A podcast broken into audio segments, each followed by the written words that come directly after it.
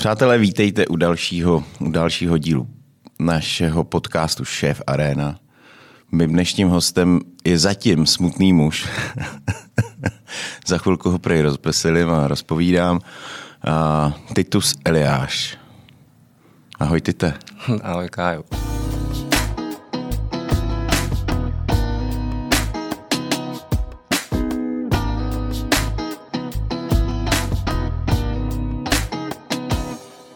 Máš hezké jméno.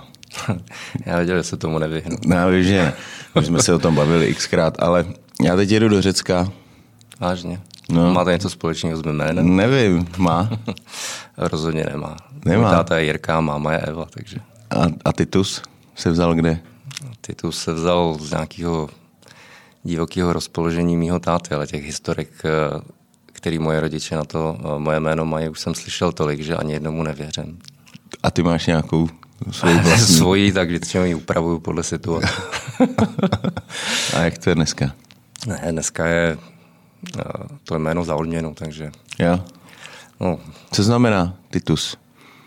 pff, římský císař, ale co znamená ve významu, nevím. Nepátral jsem. Nepátral si. Jako na základní škole, když vás uh, při suplování učitelka zkouší podle uh, seznamu třídnice a ne podle obličejů, kde vás nezná, tak jsem si to vždycky pěkně odsral, protože eh, v tom listu, eh, když se objeví Titus, tak každá chtěla vědět, co to je. Kdo to je? exota. Co to je zač? Takže pojď k tabuli. Tite. Díky, tati. Díky, tati. Taky jsi se rozvášnil s jmény? Ne, ne, ne. Ne, ne- Já jsem ne- ne, nevrátil věděl, čím jsem si prošel a je dobrý být zajímavý něčím jiným než jenom jménem. Než jenom jménem. Moji kluci se jmenují úplně česky normálně. Úplně česky. Uh, kdo to neví, tak uh, Titus, to mus, já budu mít problémy s tím správným Tita. Tita. Brute. Brute. Uh, má zajímavou, uh, zajímavou za sebou hm, historii kuchařskou. Teď už uh, on mi furt sem spal, proč bych sem chodil já. Pozvi mi, pozvi mi Vlčáka, což je jeho šéf kuchař v restauraci na Kopci. Je to tak. A na Vlčáka taky dojde. Ale teď tady máme tebe, tak uh, když se ti rodiče vyřádili na méně, uh, jak jsi se vlastně dostal do kuchyně? Co tě vedlo? Nebo ty jsi z hospodské rodiny? Částečně. Moje máma pracovala s masem, táta měl x zaměstnání, seče to uh, zámečník, tak i restaurace objížděl s takovou tu 12 trojkou, jak jste si tam objednali z hospody ty sekané chlebíčky a někdo vám to přivez, tak uh, můj táta tyhle ty hospody objížděl a uh, když mě moji rodiče vybírali vlastně střední školu, protože já se úplně jako většina dalších jako lidí v 14-15 letech vůbec netušil, co budu dělat se svým životem, tak eh, protože asi k tomu měli blízko, tak mě přihlásili na obor kuchař eh, u krbu, kde jsem se prostě vyučil a protože jsem ještě v současné době jako studoval a dělal jsem atletiku, tak jsem s chodou okolností, abych mohl trénovat každý den na Strahově, kde jsem tenkrát měl svoji trenérskou skupinu, tak mi tam táta přes svoje známí sehnal místo v restauraci Vepo u pana Weinerta, u kterého jsem se jako fyzicky vyučil jako mm-hmm. kuchař, protože si pamatuju první den, když mi hodil na stůl 60 kuřat a řekl mi, teď mi je vykosti. A já jsem tak jako do toho dloubal tím nožem, než teda mu došlo, že by mi to měl asi ukázat. A to bylo v prváku nebo? Ne, nebo to, už bylo po vyučení už? To bylo po vyučení, kdy jsem v podstatě v 17 nastoupil do své první práce a za to jsem panu Weinertovi nesmírně vděčný, že tu trpělivost se mnou měl a tam jsem vydržel tři roky. No. Hotovky, závodka, 150, 200 lidí na oběd. A A do toho si dělal atletiku pořád a ještě. do toho jsem každý odpoledne se snažil na tartanu předvádět eh, nebo si plnit svoje olympijské cíle jako 15-letý kluk s vidinou, že se na tu olympiádu dostanu, než mi teda za rok, za dva došlo, že, Že ne? že ne, že tu kariéru budu muset, eh, eh, že tu pozornost k té kariéře budu muset obrátit jinam a po vojně teda, kde jsem jako sportovec byl na Dukle a měl jsem štěstí tam být s těma všema slavnýma deseti bojařema, tak jsem si po vojně uh, našel místo v hotelu Savoy, kde teda uh, jsem měl kliku na partu uh, kluků, který tady seděli přede mnou hmm. toho mikrofonu a motivovali mě k tomu, že jsem zjistil, že je kuchař a kuchař. Že se to dá dělat dvěmi směry. No tak buď to Dvěma. můžete stát u friťáku a házet tam ty hranolky, což já neodsuzuju, prostě někdo to prostě Někdo to jíst takhle musí. Rád, někdo to jí, já to jim taky, moje děti taky jedí hranolky, to je v pořádku, ale když mi druhý den, když jsem byl v hotelu Savoy, na, na stůl zase hodili eh, desetikilovou kambalu, eh, tak já jsem vůbec netušil, co to je a jak do ní, že jo? takže tam jsem měl dva roky štěstí s panem Vidovičem a s panem Štanglem zažít školu. Hm. No. To je všechno, jo.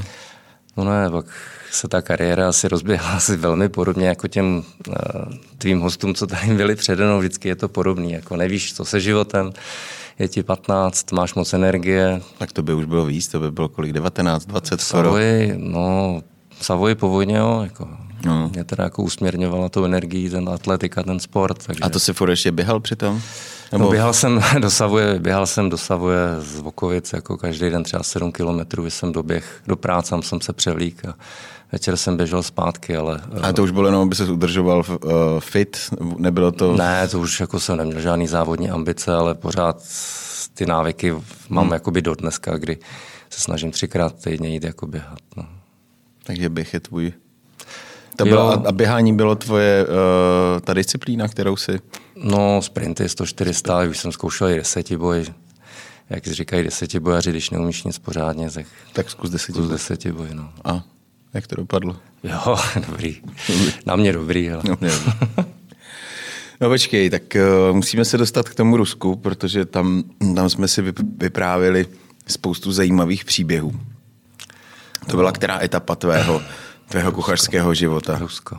Jak jsi se dostal vlastně do Ruska? Asi nejdřív Austrálie, pak, pak uh, hotelová jako nadnárodní společnost a do toho ještě teda samozřejmě uh, Vašek Červenka, architekt, o kterém už tady taky byla řeč, který navrhnul potrefený husy pro staropramen a já mám manželku, která v staropramenu pracovala, dělala tam na velmi vysoké funkci a měla k té gastronomii jaký blízko, takže nás seznámila, no a tenkrát Vašek potřeboval nějakého jako kuchaře, který je dost drzej na to, aby odletěl do Moskvy a prezentoval se tam jako odborník na českou kuchyni. A tenkrát Vašek spolupracoval s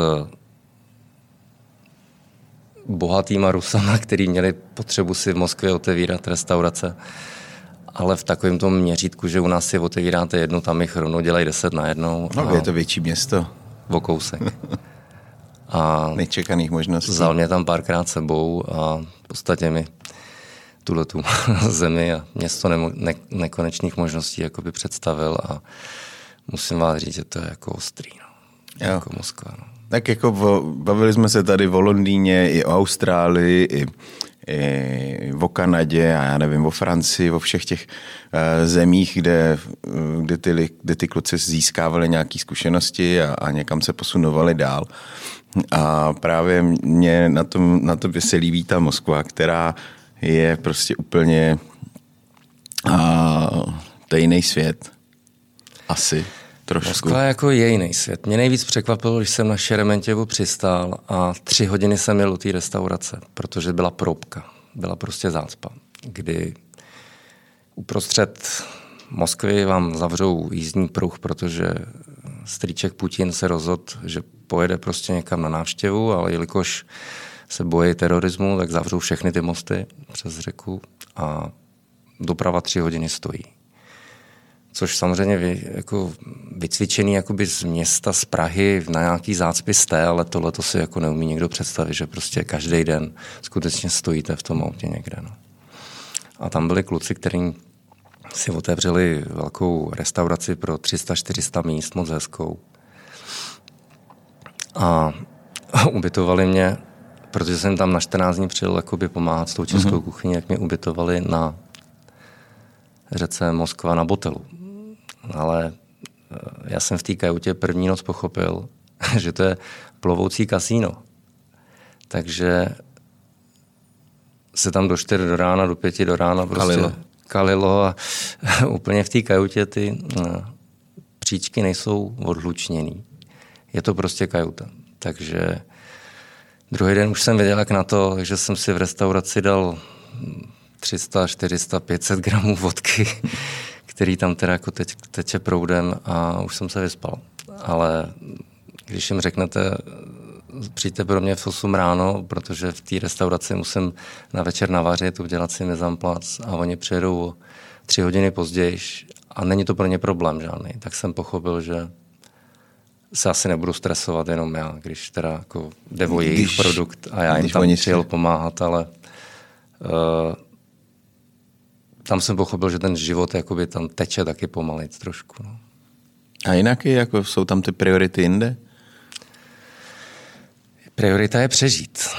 Jo, to je prostě to tam mají úplně takhle jako jejich, ostro? No, jejich mentalita, když jsem se bavil s těma holkama, tam prostě třeba pracovalo 20 uh, servírek, který chodili do práce uh, bez nároku na mzdu, pracovali za typy.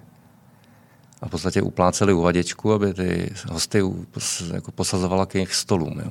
Do jejich rajonu. Do jejich rajonu, jo. protože oni skutečně jako byli placení jenom od typů a od toho, kolik Kolik z těch hostů dostanou Tam peněz? ten Rus prostě, nebo no, asi Rus, protože cizinců jsem tam moc nepotkal v této restauraci, kolik tam jako utratí. No. No ale já jsem tam byl třeba asi půl roku předtím. Jo. V této restauraci, o které mluvím, dostali nápad ten večer, že budou dělat jako český bluda, že budou představovat českou kuchyni s tím pivem. Já jsem tam zrovna jakoby seděl, a oni mi dali do ruky mikrofon, ten, co mám před, pustou, před pusou a řekli mi, no a tady všechny ty hosty, těch bylo asi 400, pozvy za půl roku nebo za tři měsíce, už si to nepamatuju, co tady budeš vařit. No já začal koktat něco v ruštině, co si pamatuju ze základní školy. A nikdo mě stejně jako neposlouchal. A za ty tři měsíce, když jsem tam přijel a udělal jsem si eh, tu přípravu na ten první večer, co se bude prodávat, tak jsem tu přípravu za 10 minut měl prodanou, protože se tam rozdělá kasa a třeba 20 minut jeli ty objednávky. Jenom to výjíždělo. Jenom to výjíždělo. A teď přesvědčte ty uh, Rusy, co stojí za váma, protože těch bylo v té kuchyni asi 15, že by vám měli pomoct. Uh, oni mě brali jako konkurenci. A já stojím u té kasy a ono v té azbuce, jako já třeba rusky se domluvím, ale blbě čtu nejde mi to tak rychle. No a ty bony samozřejmě vyjížděly v azbuce. A oni tě nenechali, oni tam jako nedali nikoho, kdo, kdo, kdo s tebou... No všichni by měli pomoct, protože oni potlačili jejich lístek, jejich a la carte a měli se jet ta klasická, jsem si tam pek i chleby, jako že jsem vydlabával chleby, jsem do toho tu zelňačku. Měli jsme tam nějaký topinky s nějakou sírovou pomazánkou, jako nic komplikovaného, ale když jsem si upek 60 chlebů, který jsem jako od rána tam klohnil a za 4 hodiny se měl prodaný, jak si pak jako musíte poradit jinak. Takže pak jako to asi ty, že když v podstatě už pak v podstatě jde o přežití jenom, aby s těm hostům jako něco dal, tak eh, se všechno z těch lednic vyházelo a oni jako nějak se pomalu Pomal. přesvědčili a začali mi jakoby pomáhat. Jako, že tě v tom nejdřív nechali lehce vykoupat? Samozřejmě, tak potřebuje každý v té kuchyni se jako to dělá. ukázat, eh, Jasně, kde je tvoje kdo je tady, místo, kdo je tady pán. Kdo je tam pánem. Tak, tak, tak jsi se posral už z toho, takže teď pojď, my ti pomůžeme. No, takže pak jako mi pomohli, ale oni jako všichni kouřejí v Rusku. Jo. A tam v podstatě jako, když ten jejich šéf kuchař uh, oznámil, že je pauza a 15 lidí mi odešlo z kuchyně pryč a mě se tam furt valily ty bloky, oni si šli zakouřit, tak jsem jako začal panikařit. Takže uprostřed kšeftu prostě rauch pauza a... No tak oni zřejmě věděli, že se ta kasa 20 minut nezastaví, takže mají chvíli čas, než si ty objednávky srovnají. A nebude se to dělat po jednom stolu a bude se jich dělat x na jednou. Jo. Ale tenhle ten zážitek, když jako přežijete, tak pak přežijete jako všechno. No. Hele, ono se vždycky všechno nějak jako zvládne a udělá.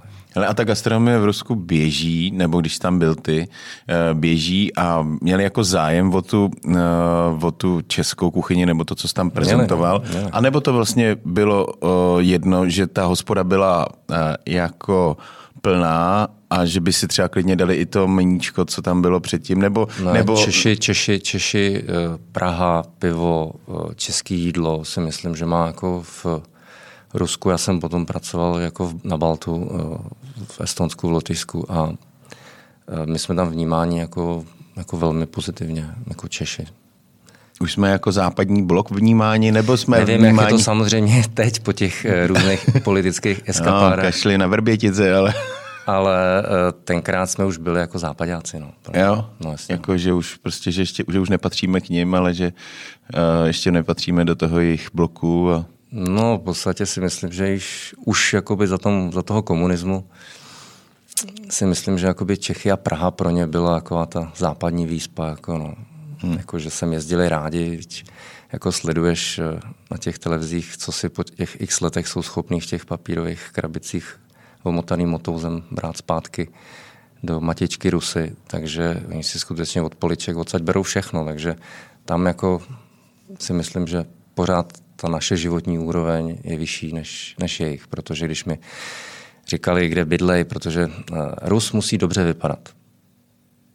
Poslední móda, poslední telefon, eh, třeba i drahý auto na leasing – ale samozřejmě ta priorita toho bydlení je u nich potlačená v tom, že jich třeba jako bydlí 6-8 v dvoupokojovém bytě, jo, několik generací v těch panelácích, co hmm. tam jako kolem Moskvy rostou. A bydlet jakoby v centru Moskvy si normální jako zaměstnanec nemůže dovolit. No. Tak jsem to viděl já.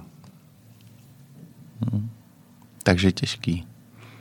Jo, on mi pak samozřejmě i nabízel ten majitel, jakože... Jak tam zůstaneš? Že mi dá nevím, 6 tisíc dolarů měsíčně, ale to je třeba 15 let zpátky. Ať tam pracuje jako šéf kuchař, ale když se pak podíváte na tu ocelový nebe, na ty paneláky, na ten smog, na tu dopravní situaci a tu životní úroveň? No, takovou tu chuť, jakoby něco udělat. Tam jako ohleduplnosti se moc nedočkáte. Tam každý jede hodně na sebe prostě, no. Takže jsem to z díky odmítnul. Já jsem tenkrát měl velmi dobrou práci a hlavně jsem měl rodinu už hmm. v Praze, takže peníze nejsou všechno a mám jako kamaráda, který pracoval jako v Rusku velmi dlouho, teda úplně jiný pozici jako obchodníka a pracoval jinde na světě. A ten má jako x historek, jako jak ta brutalita té uh, sebestřednosti nebo toho přežití je tam tak silná, že uh, s nějakým pochopením a soucitem jako neuspějete. Když jdete do metra, zeptáte se děžurný, eh, prosím vás, eh, kudy se dostanu z bodu A do bodu B, tak ono vám řekne, že nepodává informace, že tam není od toho. Takový napjatý. Dobrý jsou taxíky. Jako volání taxi eh, v Moskvě je adrenalinová záležitost, protože si stoupneš na tu šestiproudovou silnici, prstem si ukážeš na zem, do 30 vteřin do minuty tam stojí žiguli, který je plně obsazený. Šofér vyhazuje ty přísedící, posadí vás tam, vy mu řeknete adresu, on vás tam odveze, vy mu dáte, co si myslíte, že by měl dostat, protože tam pohonné látky nejsou tak drahý. Všichni si nějakým způsobem přivydělávají na vedlejšák a pak se asi vrátí pro ty babičky, co tetky, co tam vyložil, se vrátí. Jakože tam vyhodí maminku, jo? Jo, jo, jo já jsem to zažil, že když jsem prostě potřeboval z té restaurace dostat eh, na ten karábel, na tu loď, tak eh, normálně vyhodil dvě lidi z auta. Nevím, co to, jaký měli, jakou měli vazbu, jaký měli vztah. Podvez mě a eh, nějak mi jako vysvětloval, že tam jede zpátky. No. No, tak to je dobrý. A co gastronomie tam? Super, ale obrovský propasti. Je tam samozřejmě luxus všeho, ale... Dá se tam sehnat, eh, ty jsi se teda dělal českou Nejlepší kuchy? market, co jsem viděl na světě, byl v Moskvě. Já jsem dostal nějakého bývalého armádního vysloužilce eh, z nějaký války, nevím, Ruslan se jmenoval, nechtěl bych ho urazit, už se nespomenu. Myslíš, že to bude poslouchat? No, asi je to třeba nesmysl. On se mi věnoval, protože uměl trošku anglicky, tak mi pomáhal a vzal mě uh, třikrát na ten jejich market, kde jsem poprvé viděl, uh, jak se kupuje jako kaviár z těch eh, hoboků, jak když jezdíš na vodu, máš ty hmm. velký lahve plastový a ty jsou plný kaviáru. Vlezeš si do takové buňky eh, stavební za takovou jako hnusnou plentu, tam je Čečenec, protože mi vysvětlovali nějak, že tohle je mafie, že má kaviár, má Čečna pod sebou. No a tam mi prostě jako naplnili tři kalíšky kaviárem, tři, čtyři druhy nejlepšího, co jsem asi jako jet. Dali mi čtyři kalíšky, eh, odfoukli mi je, dali mi za babku a nic lepšího jsem jako nejet. Rozdal jsem je eh, rodičům, bráchovi, eh, manželkou jsme se dali, protože to bylo na vánoční čas, takže jsme se dali 25. k snídani a kolik jako tam muselo být jako jeseterů v těch eh, kádích jako s tím kaviárem, to jsem nepochopil. A skutečně to... Jako, že ho dělali přímo jako na tom marketu? Ne, já jsem viděl ty plný jako hoboky eh, hmm. toho kaviáru, který prostě jako za 12 si koupíš tady 120 gramů, ale tam prostě toho byly jako 10 kila, jo. A leželo to tam prostě v nějaké jako vychlazené místnosti ale v nekulturním, velmi nekulturním prostředí. Já se taky pamatuju, byla doba v nějaký devadesátky, kdy prostě vždycky objížděl nějaký Rus nebo Ukrajinec eh, ty hospody u nás, chodil s tou tříkilovou zavařovačkou a dával ti nabíračku. A, a dával ti nabíračku kaviár a prodávali jsme ho taky, že tak hmm. Eh, to už je ale fakt, to je 30 let skoro. No, ne, ne skoro, ono to je 30 let. A, takže a ostatní produkty taky na tom marketu? Jako všechno, všechno, všechno. Opravdu. Je jako... Zelenina, ryby, eh, kromě teda mléčných výrobků se sírama tam jsou jakoby na štíru, protože ty musí dovážet hodně. A oni neumějí dělat nebo nemají krávy? Ale vůbec nevím. Já jsem pak, eh, jak jsem chvíli pak pracoval v Estonsku a v Lotisku, tak eh, tam, když jsem chtěl dobrý sejra, tak jsem musel jako do specializovaného krámu, kam se vozily tyhle ty jako produkty jako hmm. Francie, Itálie, Belgie ale se sírama tam byl jako velký problém. Mléční výrobky oni umějí dokonale, jo. oni jsou prostě nejlepší v těle těch zakysaných uh, smetanách, jo. mlíka mají několik řad, tam by si nikdo jako uh, nekoupil nic trvanlivého, všechno tam jedou v čerstvém. Jo. Ale hm, co se týče jakoby sírů, tak pff, to bylo jako blbý. Ale opravdu fotbalové hřiště, nedá se to obejít ani za jeden den, kolik tam toho mají. I maso třeba? Jako jo, jo, jo, ale zase prostě... Nekulturní. Čtvrtě, co ti jakoby vysej... Uh, Mouchy, lejty. Ukazuje, no, ono to bylo čistý, jo, a ukazuješ si, oni ti jakoby odřezávají, není to jako, že přijdeš, tady se zmu čtyři kotlety, tady mi dejte dva stejky a dejte mi jeden šál ryb a je, a jehněčí hřbety. To tak prostě není. Tam prostě vysej jako celý kusy a, a před si... váma jakoby ten řezník začne bourat, vy si ukážete na ten kus, který chcete ale to byla jako rarita. No. Tam já samozřejmě pro takovéhle množství uh, lidí, kteří v té restauraci se stravovalo, nemáte možnost jezdit nakupovat, protože jste museli jezdit s vagónem. Že? Takže to tam jakoby vozili, spíš jsem potřeboval vědět, co je za možnosti tam koupit, kolik to tak stojí, protože i ta ekonomika musí mít smysl, takže jsem potřeboval vědět, jak mě vzali prostě na tohle, tak jsem pochopil, že možnost je neomezená. Ne, neomezená, vymysli si, co chceš. Vymysli si, co chceš, jenom prostě to musí být prodejný, aby samozřejmě ta nějaká marže eh, měla smysl a nemuselo to stát. A ceny jsou tam? Mm, vyšší, vyšší. Za služby jsou vyšší. No, jo. no ale myslím, že, jako, že za, mm, za služby. Eh, jak který, jo? Samozřejmě, jak jsem říkal, tak jako číšníka neplatíte, ten ať si na sebe vydělá těma typama. Samozřejmě pár kmenových manažerů a těch důležitých, co tu práci rozdělovali, ty oni se jakoby zaplatějí. Ale pak zaplatějí tu hlavu velmi dobře, ale ty končetiny těm skutečně dají jako minimum, protože uh, ta pracovní síla je tam prostě pořád jako ještě laciná. Já když jsem pracoval v Austrálii několik let předtím, tak tam to bylo v obráceně. Tam jako nejdražší je pracovní síla v té kuchyni. To znamená, že Javier Godina, šéf kuchař, si velmi dobře rozmyslel, jestli dá tomu kuchaři za úkol čistit prát saláty, prát špenát nebo krájet stejky, když je prořeže, nebudou mít všichni 200, nějaká patka vám zbyde, něco je prorostlý, a nebo si to objedná už nakrájený od těch dodavatelů, mm-hmm. Saláty vypraný od těch dodavatelů. A tam tenkrát, když jsem odešel z České republiky, tak tam jsem viděl dodavatele, kteří měli v podstatě i klíče od chladicího boxu a ten turnover, to otáčení těch surovin, eh, ten mlíkář, ten masák, ten salát, že mu prostě stavili prostě do toho boxu, že mu přivezli očištěnou zeleninu už, a dávali mu starý za nový, tak jak má být. Všimli si sami, co tam dochází, tak mu večer napsali, eh, že by bylo potřeba ještě do jeho skladu doplnit to a to. A on si skutečně, my jsme skončili v 11, že nám dal prostě pivo, nám koupil a seci, vzal si telefon a všechny objednávky udělal po kšeftu, co večer prostě prodal a druhý den eh, my jsme chodili na půl devátou, osmou a v 8 hodin ráno tam už se sjížděli ty dodavatele a doplňovali do těch chladicích boxů to, co tam jakoby patří to, co si on objednal. Takový sen. Je to sen, ale uh, nás bylo v kuchyni pět, pět různých národností a my jsme se tam skoro ani nevešli. A každý den bylo 150 obědů a 60 večeří. Jo. V takovém už poměrně jako hezkým stylu, že hmm. to prostě nebylo jenom omáčka maso, že tam těch věcí na tom talíři bylo pět, šest. Mušle svatého Jakuba se tam prostě otevírali na minutku, jako z těch lastur hmm. nejezdili tam vyloupaný v pytlikách, protože mi tvrdil, že to zase takovou chuť mít nebude, jako když prostě tu ústřici si otevřeš nebo tu škebli hmm. si otevřeš těsně předtím, než ji tomu hostovi dáš.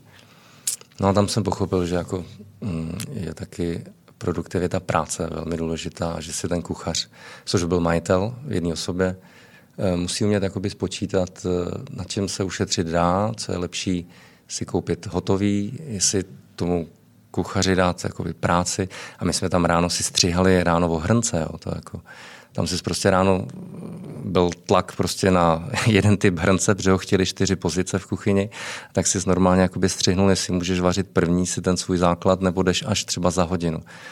A když jste to nestíhali, to znamená, že on v 11, my jsme otevírali v půl 12, ve 12 a v 11 prostě on uvařil kantýnu pro všechny, co tam pracovali, všichni jsme si sedli ven, ale nikoho nezajímalo, že oželíš oběd, aby si udělal přípravu.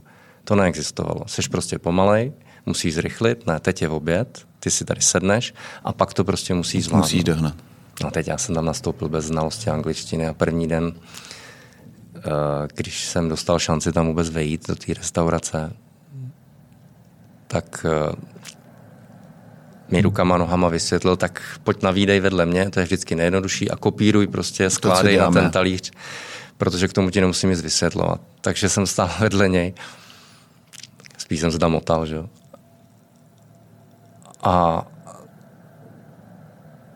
jeho jako ego, kdy mi dal šanci tam pracovat, ale nebral si jako žádný servítky, takže na mě ječel prostě celou tu večerní šichtu, aniž bych já věděl, co mi jak vůbec říká. Pak mi tam pomohl Ital Marko, eh, který jako se, mi, se mu mě zželelo, tak mi občas jako něco podstrčil, něco mi ukázal, že jo, že ne.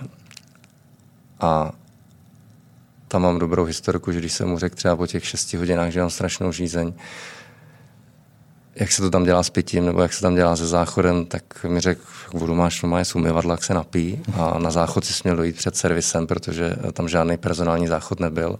Tam byl společný s hostma a tam on mě nepustil protože bych musel zvednout no, desku, kde zase byl Výdej. jako stevarding, ne, tam byl stevarding, tam mu, tam mu prostě házeli ty, eh, špina, ty špinavé talíře prázdný a tam byl Indonézan. A tam jsem to svoje jako jaký musel spolknout, protože já už jsem tenkrát dělal šéf kuchaře ve Zlatý studně, ale u patrona. Když jsem přišel do Austrálie a tam vůbec nikoho nezajímá, jako co máte v CV, prostě se tady postav a dři. A jak tě to napadlo vůbec tam jet, když už jsi byl takhle Uh... Rodinná situace a pak uh, jsem potřeboval uh, asi ještě vyjet na zkušenou, než si asi pořídíme jako děti a rodinu. A moje žena tenkrát cestovala po celém světě a mě fakt bylo trapně, když u nás, nebo jsem se setkával s jejíma kamarádama a neuměl jsem ani blepnout. No a já myslím, že musí všichni kuchaři jako cestovat a a vidět. Je dobrý, ale tak jakože zrovna Austrálie. Já jsem potřeboval, jsem strašný srám, jsem potřeboval, aby to bylo strašně daleko. Aby se nemohl vrátit. mě třeba po 14 dnech, protože mi bylo jasný, že mi bude úzko, aby to nebylo tak Kolik ti bylo? A mě už bylo docela dost právě. Já jsem dopoledne chodil do školy, kde jsem se učil anglicky a odpoledne jsem chodil k tomuhle šílencovi Javierovi eh, na večerní servis a já jsem v té třídě byl nejstarší, jo. tam byly prostě 18-19 letý děti z celého světa a mě už tenkrát bylo 22, takže jsem byl no, v kolektivu tak... velmi oblíben, protože jsem si mohl půjčit auto. Jo, mohl protože tam se, taky, jo. A mohl jsem pít, protože oni tam půjčují v půjčovnách auta až od 21.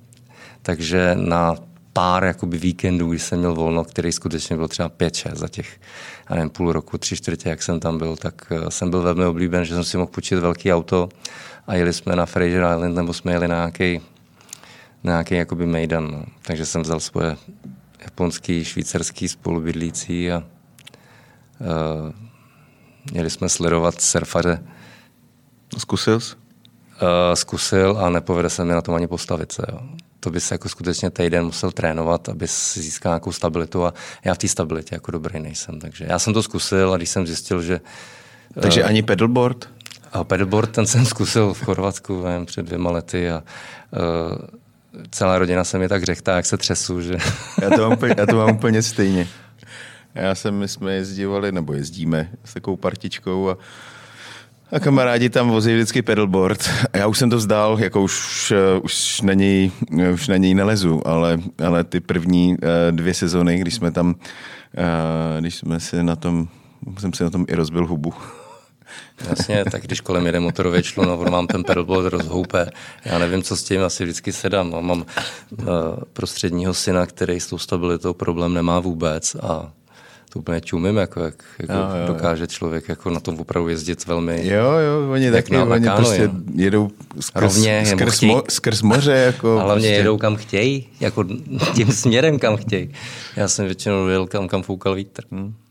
To, to bude nějaký problém se středním uchem, za to nemůžem. Prostě to je, to je stabilita, no.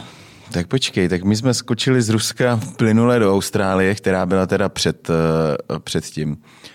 A když teda jdeme chronologicky zpátky, takže ty si dělal šéfa tenkrát e, Zlatá studna a u patrona. U patrona. To bylo... No, moje to první šéf kucharský jakoby místo bylo, když jsem, já jsem u patrona pracoval asi třikrát, jo, byla taková srdcová záležitost vedle Mostecký věže. Jo, jo, já vím, já tam chodil. No, proti když to ještě bylo u Sanjiva. Sanjiva, no předtím to měla ne, Sanjiv to měl, pak to prodal eh, paní Valtrový, která se dala dohromady se Zdenkem Polreichem a uh, Zdenek si tam otevřel s ní jako restauraci u patrona s tím, že současně dělal šéf kuchaře v Alkronu. A mě tam hm, vlastně najel až po té, co jsem byl v tom Lvém dvoře. tam jsem jako začal pracovat jako první šéf kucharský místo, byl Výdvůr na Pražském hradě, kde byla taky jako já si vždycky zpětně říkám, ty, já jsem měl takový jako drzosti, kam jsem to jako vles, co jsem jako, co zvládnu nebo nezvládnu v té době. Mě nebylo ani 30. A tam jsem si měl postavit jakoby tým hmm. na Lvém dvoře, kde jsme pekli ty selata podle takového jedinečného portugalského receptu, který uh, jsem přijal pouze v písemné formě, ale Jezdil jsem po jatkách ve středních Čechách s panem majitelem a tam jsme zkoušeli tu výtěžnost, protože když to jakoby naceníš, teď to sele eh, pečeš v celku. Jo. A je to, nevím, 12 kilo živý váhy, ono bez těch spárků vnitřností to má asi 8, hmm. 8 kilo, takže to celý pečeš dvě hodiny v tom speciálním grilu, který tam byly tři.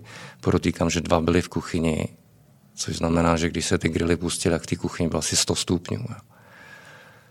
Protože samozřejmě netěsnili stoprocentně a pod hmm. nahoře, no. Dobrý, produkt jako výborný, blbý je, že prostě máš uvařených na nějakou dobu 10-12 porcí na jednou. Co s tím, když ti přijdou dva lidi, tři lidi? Můžeš to ohřát, teď nemůžeš říct někomu, kdo my jsme si dali jak ještě 10 porcí, takže vždycky musíš mít upečený v záloze což znamená, že na konci týdne se nám hromadily ty upečený selata. Co s tím? Teď se blbě ohřejvá, jo. Takže jsme z toho dělali furt kantýnu. Ty mě jako za risotto s selečím masem už nenáviděli, protože to je ještě savý sele, takže ono má skutečně nějakou tu nasládlou chuť. Není to úplně typický vepřový. No a teď my jsme to tenkrát prodávali za 170 korun, takový jako platíčko a v podstatě to taková obíračka kosti. já jakoby chápu, že je nějaká hospoda rozjetá, oni měli tu představu z toho Portugalska, paní majitele, který tam se sjížděli autobusy na to. Prostě oni tam prostě pekli, já nevím, 60 salat denně. A tak ten Lviv byl na tom podobně, ne? To byl taková jako turisticky velmi zajímavá. Velmi podobně, velmi podobně, jenže hm, tam byli čtyři majitelé a jeden tam tlačil zabíjačkový guláš, druhý si tam tlačil uh, foie gras a já jsem se v tom v té kuchyni tak trošku jakoby motal. No a tenkrát, že tam se mnou prostě pracoval, že Plčák, Ondra Jíňa, který dělal šéf kuchaře v Nextdooru a ještě jsem přesvědčil Honzu Punčucháře, ať tam jakoby přijde a ten tam pracoval chvíli s náma taky, takže my jsme tam poměrně jako byli v silný sestavě. No ale pak, když tam zastavovali ty autobusy, z kterých se vyhrnulo 60 lidí na sele, a ten manažer vám tam na tu samou dobu objednal další tři autobusy a ta kuchyně byla malá. Na výdej se vešlo šest talířů vedle sebe maximálně a teď musíte dát 170 lidí najednou. Takže jsem byl velmi rád, že se mi pak pozval uh, Zdenek Polorech, jestli bych nechtěl dělat jako šéf kuchaře k němu do patrona. Takže to jsem opustil teda loď a Vlčák to tam držel ještě uh, asi půl roku, než se uh, nám ho podařilo stáhnout k nám jako do patrona zpátky. Honza Punčuchář ten šel vlastní cestou a potom patronu paní Valtrová začala, eh, dostala nabídku znovu otevřít Zlatou studnu, to jsem jí pomáhal půl roku, tři čtvrtě roku. No a tam je prostě výtah. Jo. Já jako obdivu jako Sapíka, že to prostě dává, ale ten výtah, když si musíte ty jídla posílat nahoru, já jsem z toho byl jakoby nešťastný, neměl jsem asi dobře to zorganizovaný, takže ty jídla dole ve výtahu vypadaly jinak, než když je vytáhneš z toho výtahu, kde zvoníš na číšníky, že tam má jídlo, ale když jsou dva a oba obsluhují nebo vítají hosta, tak se prostě stávalo, že to jídlo ve výtahu prostě stálo několik minut. A, Není to uh, dobře. Není to dobře, no. Takže pak jsme chodili po schodech, jenže tam byla taková to, že ty železný hmm. točitý, kam vezmeš dva talíře, ale tři už ne, protože se nevytočíš na těch schodech. Takže se mi to tak nějak eh, dalo dohromady a odjel jsem nejdál, abych se nemohl vrátit. Manželka přijela za mnou, dělali jsme si do včupak, no a pak jsem se vrátil do Prahy, otevíral tady Akor Hotel s nový uh, čtyřhvězdičkový Mercure Hotel na Poříčí. Tam jsem šel na konkurs, kde teda uh,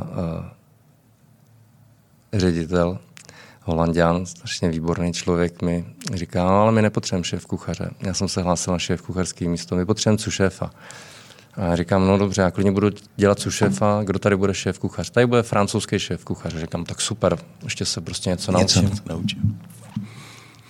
No ale pak nebyl rozpočet na francouzského šéf kuchaře, který teda přijel jenom na tři měsíce nám zaučit a poradit. Sranda byla, že neuměl ani slova anglicky. Takže jsem s ním musel komunikovat francouzsky a Potřeba... Vládneš francouzštinou samozřejmě. Velmi dobře, velmi dobře. Umím třeba si objednat steak v hospodě, to tak všechno. A po třech letech v Merkuru, v Akoru, jsem dostal tu nabídku vlastně dělat corporate chefa pro skupinu hotelů v baltických státech. No. Takže tam jsem rok pracoval v třech zemích. A to už jsi měl rodinu, ne? To už jsem měl Filipa a na cestě byl jako Krištof. No. Takže, uh, Takže byl bez rodiny? Žena zůstala tady nebo jeli s no, tebou? No, no, no, žena je strašně jako... Ne, ne, ne, nejela jsem. No. Ona měla kariéru svojí tady hmm. a já jsem každý měsíc jezdil na, na tři dny, jsem lítal jako zpátky do A jak dlouho jsi to vydržel? Rok. Rok. A pak přišla nějaká tak ekonomická krize, takže rozjezd dalších tří projektů těch hotelů, na kterých jsem se měl podílet, tak to bylo připravené, ale banky zastavily platbu, neproplácely, hmm. takže to se zastavilo a tak mi nabídli místo jakoby šéf kuchaře, hmm. že bych se upík jako jenom v jednom hotelu. A to jsem jakoby v poměru s tím, že mám doma rodinu, eh, jako nechtělo, že jsem se vrátil zpátky hmm. do Prahy. Ale když srovnáš vlastně, řekněme, tři země, když srovnáš Česko, Austrálii, Moskvu nebo Rusko, protože ono spíš Moskvu, protože Moskva není Rusko. No. Uh, Moskva je stát ve státě. Ostatně vlastně i jako Praha je trošku jinak než zbytek Česka. Je to kupní síla. No. Tak a ty baltské země, uh, co z těch vlastně zemí je gastronomicky úplně, co by si z každého vzal něco? Problém třeba v Talinu, kde jsem pracoval, hmm. byl jako v těch surovinách, jo. protože Helsinki máš hodinu od tamtáč, uh, kde na trhu je úplně všechno, jako od čerstvých ryb, ale v Talinu se to nesežene.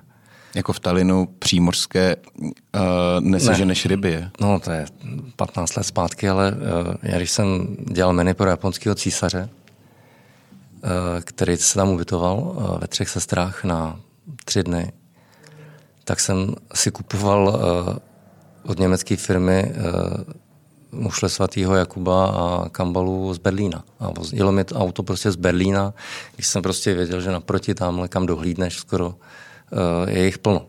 Ale nebyl, kdo by to kupoval, protože tam nebyla ta kupní síla, síla to. která tom Talinu je velmi omezená. Tam prostě lidi, kteří jako utrátějí dobrý jídlo. Pozor, restaurace tam byly taky fantastický. Jo. Ty kuchaři byli taky jako našláplí vůbec, ale Eh, všechny suroviny, které když jako chtěli pracovat s lepšíma, tak se prostě vozili ze západní Evropy a opravdu to auto jelo přes celou Evropu, místo aby si si zašel prostě na trh a koupil si ryby tam, protože ty rybáři, když to mluvili, mi to vysvětlovali, tak prostě nepojedou domů, pojedou na druhou stranu, protože vědí, že tam prodají všechno. V Helsinkách. Takže hmm. já jsem pak jako kambalu pro japonského císaře z Berlína. Berlína. Hmm. A... Ale zpátky k té otázce, jak, dobře se jí jako všude. Hmm. A samozřejmě eh, tím, jak ta společnost bohatné, tak jsou ochotní lidi v podstatě i za to jídlo, za ty večery vynakládat víc prostředků, takže mm, ty restaurace večer prostě v Talinu byly plný, ale jak říkáš ty, eh, hlavní město je něco jiného než zbytek země, protože já jsem tam pracoval na ještě nějakým přímořském projektu, kde měli no, jako lázně, velký hmm. hotel hmm. u břehu moře na nějakém ostrově, který byl plný jako půl roku, ale půl roku byl prázdný, protože prostě nebyla sezóna. Takže oni vždycky na půl roku zavřeli, na půl roku sehnali personál a je to prostě jako víkendová hospoda jako hmm. u nás. Prostě když seš na vesnici, máš plnou víkendu, ve všední den všichni pracují ve městě a na tu večeři se jako nedostanou tak často. No. Hmm. Jako když seš v centru. No a Moskva, Moskva sama o sobě, tam skutečně jako koupíš a najdeš úplně všechno. No.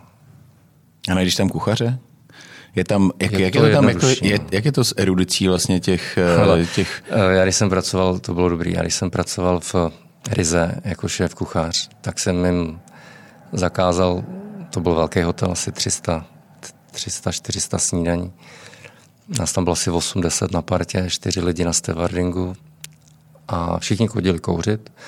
No já jsem tam pracoval za místní šéf kuchařku, která odešla na mateřskou takže jsem tam jako půl roku pracoval místo ní jako šéf kuchař a zakázal jsem jim druhý den kouřit, protože mi přišlo, že v té kuchyni furt nikdo není. No a oni druhý den přišli s těma omluvenkama, jaké bolej zuby, a babičky nemocný a z těch nevím, třeba devíti, desíti lidí přišli eh, do práce tři. A my jsme měli 400 snídaní a měli jsme asi 150 rezervací na obědy. A samozřejmě pak jako musíš nějakým způsobem zareagovat, takže eh, jako stáhneš lístek, není a la carte, jsou hmm. prostě jenom dvě možnosti, jeden dezert a jeden předkrm. A teď se na mě nasypalo prostě 15 eh, číšníků a manažerů, co si to dovoluju. A já říkám, tak můžete si sundat zástěry jít do kuchyně vy. Jenže to samozřejmě nešlo, ředitel mě podpořil, tak jsme to ten den zvládli a abych se dostal k té tvý otázce, uh, scháněl jsem lidi. Takže za třeba měsíc eh, jsem tam měl dvě učitelky, dva automechaniky, jednu, dvě švadleny. Podotýkám, že švadlena, když potkáš jako švadlenu, která by chtěla pracovat v kuchyni, tak je to dobrý. Oni mají jako strašně šikovní prsty. A když chtějí pracovat, tak se z nich stávají většinou jako velmi dobrý kuchaři. švadlena je dobrý řemeslo. No. Takže uh, není to o tom, že potřebuješ erudovaného machra, radši dám prostě přednost někomu, kdo chce pracovat, chce se něco naučit a je třeba nepopsaný, protože si ho jako navedeš, jak s nějakým stylem pracuješ jako by ty. Já vím, ale potřebuje aspoň nějaký základy, ne? A ty tam, fungují tam nějaké školy nebo v tomhle směru? Nebo jo, jo, je tam nějaký... Je tam, je tam hodně cizinců třeba, v, jako, že, že přitahují kuchaře, jako, jako ty jsi tam byl na nějaký mm, Já si pořád myslím, když to srovnám třeba s tou Austrálií nebo Belgií, tam prostě kuchař eh, jde do práce už oblečený v Rondonu a uctivě ho všichni zdravě, je to považováno za prestižní zaměstnání. A tenkrát, když jsem byl jako v Moskvě, a tak se tím ty kuchaři jako nechlubili. Nechlubili. Ne, ne, ne, protože oni kolikrát ty kuchyně nejsou, nebyly ještě profesionálně vybavený. V těch místech, kde jsem byl, já to tak bylo, ale když jsem pak obcházel nějaký kolegy a snažil jsem si mě, jako se s nima seznámit a občas mě pustili do těch kuchyní, tak to kolikrát, eh, kolikrát nevypadalo úplně jako čistě, že byste eh, neočekával, když sedíte v tak luxusním prostoru do restaurace, že to zázemí Bude trošku může ne. být tak jako ponížený tou hmm. Nebo nebude to vývojem společnosti, protože u je, nás, u nás to, to samozřejmě taky nebylo ještě nedávno, že bychom se chlubili tím, nebo jako, že by to patřilo mezi, mezi prestižní povolání u nás. Ale to kuchař, je, ale to je ale... samozřejmě daný tím, jak všichni cestujeme a jíme věci, jak My Bates v tom zahraničí. Rádi bychom tu samou kvalitu dostávali i tady a pak je samozřejmě tlak eh, i na ty kuchaře, i na ty restaurace, aby to provozovali v té požadované kvalitě. Hmm. Trošku pomáhá televize. No tak samozřejmě. tak je to teďka téma prostě, co si do toho žaludku strčíš, protože hodinky, auta, dovolení všichni máme, tak teď budeme jíst Wagyu.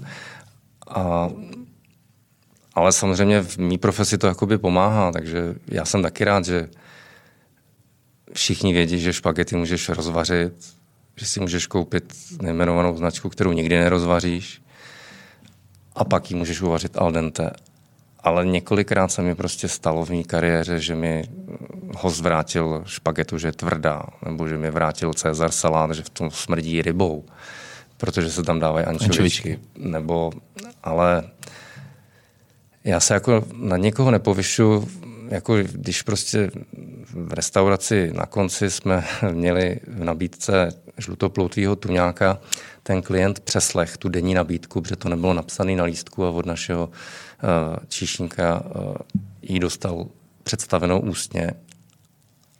A v době té objednávky, když už se ho teda přišel zeptat po druhý, jestli si vybral, tak mu ten host řekl, s tím tučňákem jste mě teda překvapil, ale já ho zkusím, protože jako přeslech, ale myslel si, že prostě dostane tučňáka, že to není problém. Tak uh, asi jako dobře, že se ty obzory všem rozšiřují.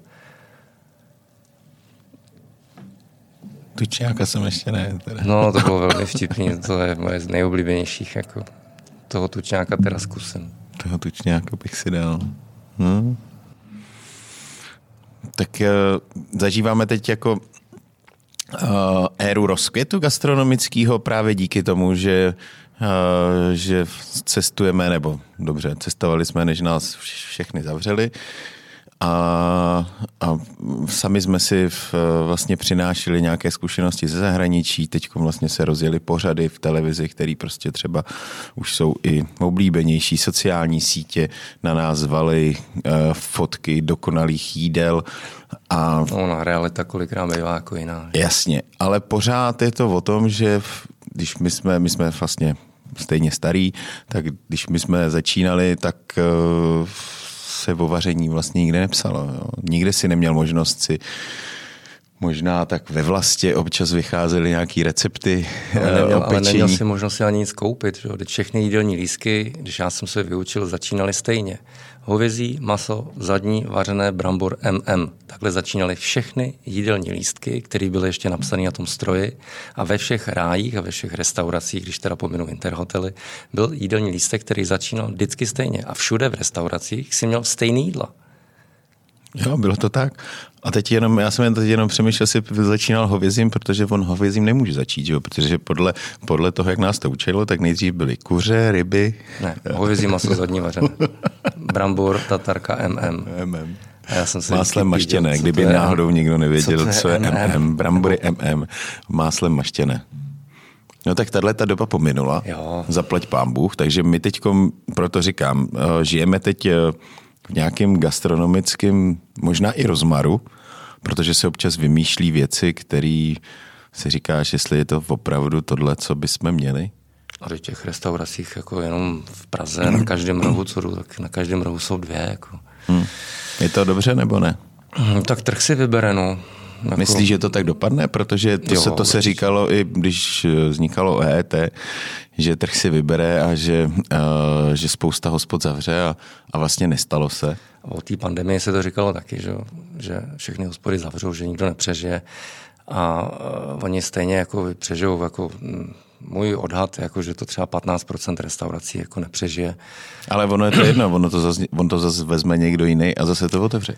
No protože těch jako bláznů, bláznů který mm, i třeba pod tlakem těch televizních pořadů mají prostě pocit, že to je velmi jednoduchý řemeslo že eh, přijde host, vytáhne peněženku a máš peníze hned, nečekáš prostě 14 eh, dní nějakou splatnost faktury, že to je jako dobrá práce. Ona to práce jako dobrá je, ale jestli to má dávat smysl, tak tam musíte být prostě v sedm ráno a zamykáte tu hospodu jako, jako poslední, jestli uh, tu hospodu jako chcete dělat správně. Takže ono to skutečně pro ty um, majitele, co mají dost peněz, myslí si, že si najmou na tu práci všechny, ale budou si tam vodit kamarády a budou si jako prezentovat, já tady mám prostě restauraci, tak je to jako velmi těžké to jakoby udržet nějaký kvalitě, pokud nejsou ochotní tam sami trávit čas, ty majitele, a pracovat si tam. Jo. Což je třeba na kopci s Petrem a s klukama, co tu hospodu děláme 13 let, jako obrovská výhoda v tom, že i když nám občas nějaký lidi jako odejdou, že pořád jsme schopní Uh, si tam stopnou. No my tam jakoby stojíme, že jo, prostě každý den prostě 200, 250, nebo každý měsíc 250 hodin se tam prostě jako odpracujeme. Ale já si jakoby myslím, že to je ten klíč, protože kvalita uh, je stabilní, není neměná, ale je stabilní a ty hosti to prostě jakoby cejtějí, že ten duch je tam furt stejný.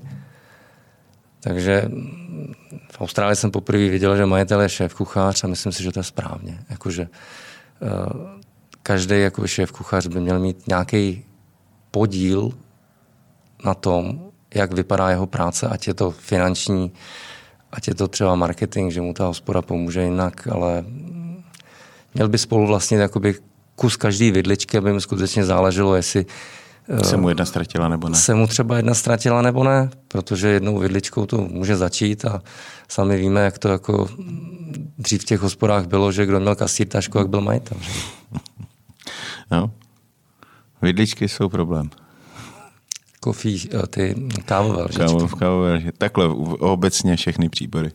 No, když máš 200-300 eh, snídaní, teď máš ty debarasový velký koše před těma snídaněma, na snídaně zaměstnáváš povětšinou studenty, kteří jsou ochotní stávat a teď ti tam prostě chodí devět eh, dětí, teď mají, že jo, na snídaně máš spoustu těch malých věcí, teď to máš na tom platíčku, oni to nechtějí někam vyrovnávat, tak to pošlou prostě do koše celý to platíčko.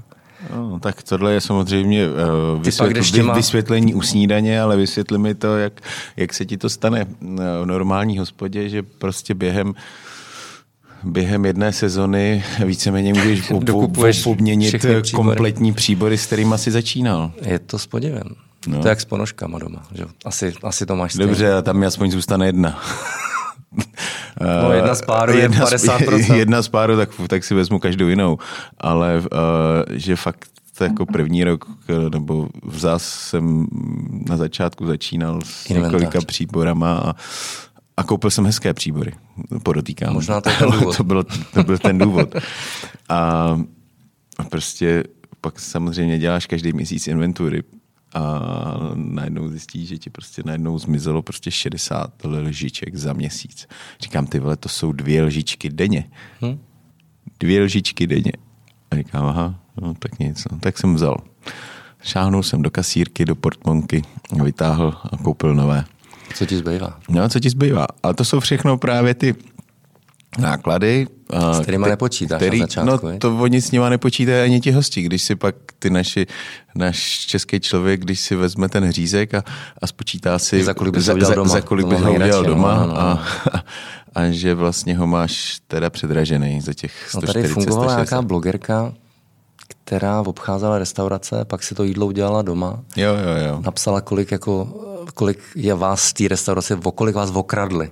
Jo, vím, která Ale to je. tak tohle to třeba asi není úplně jako ani tvůj, ani můj jakoby klient, který by na uh, tyhle ty nějaký jakoby počty dál. Jo. A tak občas se ještě najdou takový, uh, jako většinou, většinou ne už, ale v, tak furt je to tak, že v, v občas myslím, že zrovna hned tady po, po otevření nám přistála nějaká recenze na Google, že jako super jídlo, všechno dobrý, ale jako, že to je příšerně drahý.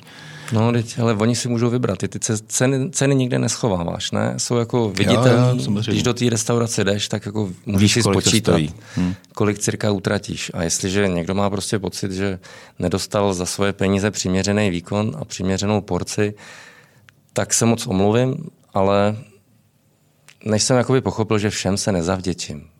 Já vím, že prostě nedělám kuchyně pro všechny. My už taky nejsme jako nejlacinější restaurace, ale Někdo mi kdysi řekl, že svého klienta se jakoby musíš vybrat a musíš ten svůj produkt uspůsobit jakoby jemu. Hmm. A já jsem jako nesmírně vděčný za to, že eh, během této pandemie eh, k nám skutečně eh, spousta lidí chodilo si pro ty krabičky a vím, že ta kultura toho stravování z té krabičky samozřejmě není stejná, jako když to dostaneš na talíř já jsem tak nesmírně jakoby vděčný, že ty lidi se ti snažili pomoct. Prostě, jo. I když prostě třeba věděli, že hanáckým salátem s rohlíkem se nejedí taky, že si prostě měli tu ochotu byla tam velká solidarita. Já si přijít a prostě zaplatit ti poměrně dost za jídlo, který třeba než dojedeš domů vystydne, než si ho nandáš z té krabičky jako na talíř a ono samozřejmě pak jako ztratí úplně tu konzistenci, v jakou ty to na té krabičky nandáš. Takže je fajn mít stálou klientelu nepostavenou na cizincích, ale na lidích, eh, který ti věří a vracej se. Takže to bylo jako fantastický. No. Vy jste to měli v úvozovkách trošku jednodušší, že už jste Než měli 12 let otevřeno. Náskok. To jo, no. A my jsme s tím bojovali, ale eh, já už jsem tady říkal, prostě v, hlavně v té první, vlastně v té jarní eh, vlně jsme cítili obrovskou podporu, eh, obrovskou podporu hmm. od všech, jo, což bylo jako úžasný. Ty lidi si tak nějak sami uvědomovali, že asi nás nikdo úplně nepodpoří, nikdo nám moc, moc nepomůže, i když uh, ty hlavy státu uh, říkali, uh, jak nám plynou všechny ty dotace a jak, jak, jak, jak tu Eh, eh, jak tu ekonomiku podpoří a že, a, a že prostě tam navolej ty miliony a miliardy a já nevím co všechno a že na podzim už to prostě nedovolej zavřít, tak nás, tak nás to jaro jako docela podporovali, hodně si kupovali vouchery, který vlastně věděli, že, že ani nikdy jo, jo. jako neuplatnějí, takže víceméně ti dávali dávali dary. Teď si uvědomuji, hmm. že by si měl z toho zaplatit daň z daru. V podstatě. v podstatě. Ne, ne, tak nám se dělo něco podobného, že nám eh, v podstatě ty vouchery ty lidi jaký jako nechávali. Že nám chtěli prostě vyjádřit nějakou solidaritu a pomoc. No. Ale... A to si myslím, že je taky díky vlastně té popularitě toho našeho oboru obecně, jakože, eh, že nebo že ty jsi vybudoval, nebo v našem případě, my jsme si vybudovali s tím klientem, klientem vztah. nějaký vztah. Je to o nějaké důvěře samozřejmě. Důvěře vzájemné, kdy my je nesklamáváme snad a oni k nám, oni k nám rádi chodí. Tak nikdy to neděláš jako s úmyslem, že by si jako někoho zklamat chtěl. Ale no to děláš, jasně, ale tak to, to uděláš. Ale děláš to prostě nějakým způsobem standardně a dlouho, seš profík, nechceš dělat chyby. A když se ti to vrátí tímhletím jako feedbackem zpátky, prostě tak pak všichni jako to děláme radši, že jo, tu práci, protože je ti horko, seš unavený, je ti skoro 50, furt tam stojíš, ale když pak máš prostě takovýhleho jako hosta, který každý den, my máme hosta, který chodí každý den na oběd, eh, na kopec, snad chyběl jenom, když je na dovolený. Chodí sám, vždycky si tam jako sedne už hmm. na konci, vždycky ho tam necháváme sedět. Tenhle ten pán, co si jakoby, kolik, já si pak říkám, kolik už u nás utratil jakoby peněz a jakože nechodí jinam že to je jako obrovská jako zodpovědnost jako tohle pána nesklamat. Jo. Hmm. Ale my to máme stejně. Taky máme, taky máme vlastně pána, který, uh, který uh, k nám chodí takhle vlastně. On to je ještě, ještě, o, trošku, ještě o trošku víc uh, když jsme měli otevřeno, tak nám úplně jako denně nechodil. Ale když jsme, jak, jak se zavřelo, tak denně, od té doby krabičku. si denně objednává krabičku. On to má teda nevím, asi 200 metrů uh, od hospody. Mhm. Jo, takže to není zas takový problém, ale my mu to vozíme teda. Ale každý den v jednu hodinu přistane uh, objednávka od Oldy Štefla, zdravím tím, uh, že máme vlastní aplikaci a už hmm. můžeš se na to spolehnout, že prostě na jednu hodinu chce přivíst oběd. No si vůbec myslím, že tenhle ten segment jako těch takeawayů asi se jakoby zvýší a bude tady furt už. Hm. Jo, to, se, to je právě to téma, který jsem chtěl se na tebe uh, taky zeptat, jestli vám jakoby krabičky pokračují dál. Pokračují, no. Pokračují. Jak to řešíte? Stíháte krabičky? Blbě, a... no. Blbě to stíháme, protože jeden člověk je vybukovaný balením. Je to teda jakoby velký stres, no. ale pořád jakoby to stíháme. No. Tak a vy to, to prostě... rozvážíte nebo si chodí? Ne, ne, ne. my jsme měli obrovský jako štěstí, že my to nerozvážíme. Hmm. Takže my žádný tyhle ty dovozové služby a nepoužíváme a ty lidi skutečně stáli jakoby frontu, hmm. aby se nepotkali, takže dodržovali rozestupy. Ne, opravdu. a stála byla, tam byla prostě... fronta, ty vole, až... No, před pátečníma řízkama ta fronta většinou byla delší. No. Tak začneš smažit dřív trošku a nějaké tam temperuješ, aby nebyly úplně studený, ale samozřejmě ty i já bychom jako radši všechno dávali na talíře, že jo? ale uh, pak máš jednoho člověka, který do firmy prostě doveze jídlo pro deset svých kolegů, tak je to pro tu firmu samozřejmě jakoby jednodušší a my jsme naštěstí to jako neměli nikoho, kdo by jako rozvážel, někam jsme ho posílali.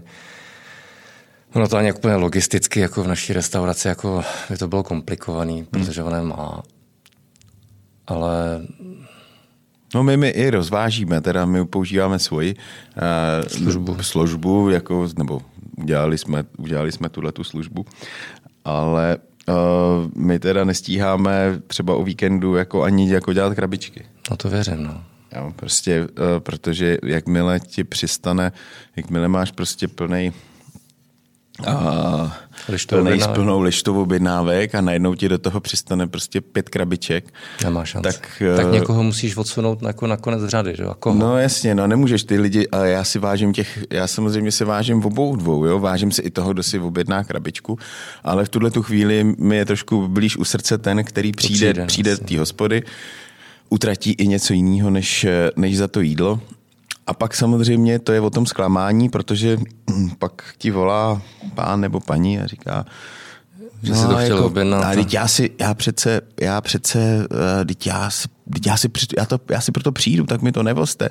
Říkám, no to je asi jedno, stejně jako budete muset čekat, protože máme úplně nervanou restauraci a nestíháme, uh, nestihneme to prostě udělat. No a kdybych přišel k vám do restaurace si sednout, tak mi to dáte. No ale říkám, za půl hodiny, že Já říkám, no, tak zaprvé byste si nepřišel teď sednout, protože se sem nevejdete. Protože se sem nevejdete. Jo. Vy si nemáte res, rezervaci a i tady byste prostě čekal. Jo? Takže uh, na jednu stranu um, obrovský pochopení, uh, ale pak jsou i lidi, kteří jako úplně uh, jo, chápu to jejich rozčarování, asi bych taky nebyl úplně já říkám, tyjo, tak já jim furt celou pandemii prostě tady dávám vydělat a teď uh, to teď nejde. Nemají čas teď to nejde, no. dát jídlo do krabičky, no. tak nejseš nafukovací. No. No, nejsem, no. Tak... A samozřejmě těch jakoby slotů, kdy na tu kuchyni je největší nápor, je pár v tom týdnu. A hmm. když se ti prostě do toho sejde všechno, hmm. tak všichni víme, tak prostě plaveš, vyplaveš a bohužel prostě všechny neuspokojíš. Hmm. Je to tak. No, no. A kam se posunujeme? Posuneš se někam, budeš něco dalšího otvírat? Nebo ne. už jsi, se, už jsi konzistentní jenom na kopci? Já jsem konzistentně jenom na kopci a ve svém volném času se užívám jako rodinu, takže eh, v současné jakoby chvíli stejně ta eh, jakoby energie a chuť něco jako otevírat novýho. Já si myslím, že ten vir se tady ještě několikrát objeví, takže to asi není ještě konečná s těma všema mutacema, takže rozhodně jako letos eh, se budeme soustředit na to, aby jsme podávali eh, v těch podmínkách, které máme, pořád tenhle ten výkon restauraci na kopci se všema. Budeme se snažit udržet si naše klienty a náš personál, takže ne. nepřipravu v této situaci nic. no furt tam cítím jaký takový jako váhání, že třeba jako možná svrbí tě, jako že, že bys, eh, když pominu teď tuhle tu dobu,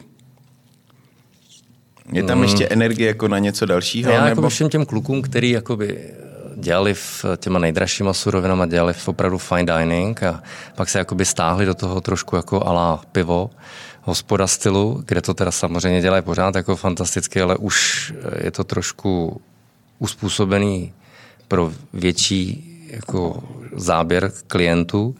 To znamená, že to jídlo prostě nemusí stát 600-700 korun, to hlavní. Zjednodušili to. Zjednodušili to všichni, postavili to na té nejčerstvější kvalitní surovině, nedávají tam 15 věcí, dávají tam všichni už 3-4, aby klient nebyl zmatený příliš. Ale my v něco takového děláme už 13 let na kopci, kde jsme takový jako pochopitelný a uchopitelný pro široký spektrum klientů. Prostě přijdeš svojí ženou na romantickou večeři s obchodním přítelem, s kámošem si rád pivo, ale prostě k tomu pořád dostaneš jako nějakým způsobem kvalitní jídlo. A tohle je prostě to, co nás jakoby s Vlčákem baví. V podstatě to měníme čtyřikrát do roka v nějaké modifikaci surovin sezónnosti a soustředíme se na to, aby ty suroviny, prostě, co jsme schopni sehnat, byly furt jako v prvotřídním stavu a snažit se s nimi udělat co nejmíň. Jako no. Spíš jako míně víc. No. Ale a už si našel toho, toho zelináře nebo toho masaře, který by ti přivez všechno, že bys mu dal klíče od boxu a, a, a měl to podobně jako v Austrálii? To asi... A bude to tady někdy vůbec? A já myslím, že jo, že spousta jako kluků má s těma svýma dodavatelema nadstandardní jako vztahy, že jo, jedeš jako k ním na pole, jako v pohodě, ale klíče jim asi od hospody nedáš. Ale nevím, jestli to bylo způsobené tou mentalitou, protože v té Austrálii jsou všichni jako, jako více věří, jsou víc v pohodě. Teď no, naše mentalita, nebo obzvlášť i moje, taková spíš jako, že nejdřív nedůvěřuješ, než si k tomu člověku najdeš jako cestu a poznáš trošku jeho charakter, takže uh, myslím, že to třeba tady už i někde funguje. Jako kdy... Myslíš, jo? Já než s poslední dobou spíš zaznamenávám, že vlastně čím dál tím víc je problém uh, ještě vlastně, jak jsi řekl, že večer objednáš a ráno to máš. Jo, to vlastně dnes všichni naši dodavatelé jednak nemají lidi. To je velký problém. Teďka ty velký dodavatele chtějí, aby si objednal do 12 hodin dopoledne, co no. chceš na druhý den a jak to máš ale jako vědět. Jo? Přesně tak. No. Velký Asi dodavatel. mluvíme o té samé firmě. No? no, ono to je napříč několika firm takhle. To není jako v, včera zrovna jsme to s Petrem uh, probírali, že se fakt už zbláznili. A, a ještě taky k té jedné nejmenované firmě, ty vlastně nedávno vlastně už bylo před otevřením, už se vědělo, že se bude odevírat. Jo, nic neměli. Ne, nic neměli. Oni snížili, dostali nařízení snížit o 10% stav. Říkám, tyva, tak, se, tak, se, tak se jako zbláznili. Tyva. Jo, jo, něco tak oni jako čekají, že, že bude otevře, že se otevře, že budou potřebovat prostě mnohem víc lidí, než mají. nápor, než jasně, mají, ale nechali nás tom, ale nechali, nepřivezli. A, no, takže, ano, takže nám se jako poslední dobou často stává, Petr je tam z toho, oba máme Petra, a, takže si vylosovali černýho Petra a, a občas fakt jako jsou z toho šílený, že prostě si něco objednáš a on to nepřijede. A a ještě to tak, že ne, že to má přijet ráno v 7, v 8, to má přijet, ale ono to přijede v půl dvanáctý. Uprostřed křeftu. Je. Uprostřed křeftu a teď zjistíš vlastně, že to, co potřebuješ, tam není. Tam není. No, takže, no. takže tak je naše zásobování. To je asi jako napříč jako gastronomii problém tady, no, že že se tyhle ty... Mně přišlo po té první vlně, když se otevíral v té druhé, třetí, nevím, že si něco objednám, stejně jako ty, a ty dodavatelé nic neměli. Hmm. Protože mi řekli, že si to nikdo nekupoval, tak to jako nemají. Hmm. Služby sedm dní nebo šest dní závozových najednou jsou z toho čtyři dny, protože nemají, jako všechny jsme vyhodili, nemáme šoféry. Hmm. Ale pak ten tlak je na tebe, takže si vezmeš eh, rychlý gumy pod zadek a jedeš schánět prostě hmm. ještě ráno předtím, než otevřeš nějaký materiál, bys měl z čeho uvařit. Já už jsem včera říkal Petrovi, jestli nenajmeme, uh, máme tam jednoho, jednoho kluka, co nám jakoby rozváží jenom. Že by ráno nakupoval. Uh, že by prostě ráno nakupoval, no. Že by jsme koupili dodávku, dáš mu seznam a prostě aspoň to zjistíš, že to nekoupil v 8 hodin ráno. Víš, jako, že prostě přijede v 8 a zjistíš, že to nekoupil, protože to tam nebylo. A, máš a můžeš no. ještě to jako dvě hodiny nebo tři hodiny prostě nějakým způsobem řešit. Když to prostě takhle, když ti ten dodavatel přijede v půl dvanáctý a zjistíš v tu chvíli, že to není, Nemá šanci tak na už s tím prostě neuděláš nic. Nemáš, no. Hm. no, tak uvidíme, jak, jak celá um, třeba se to změní. No.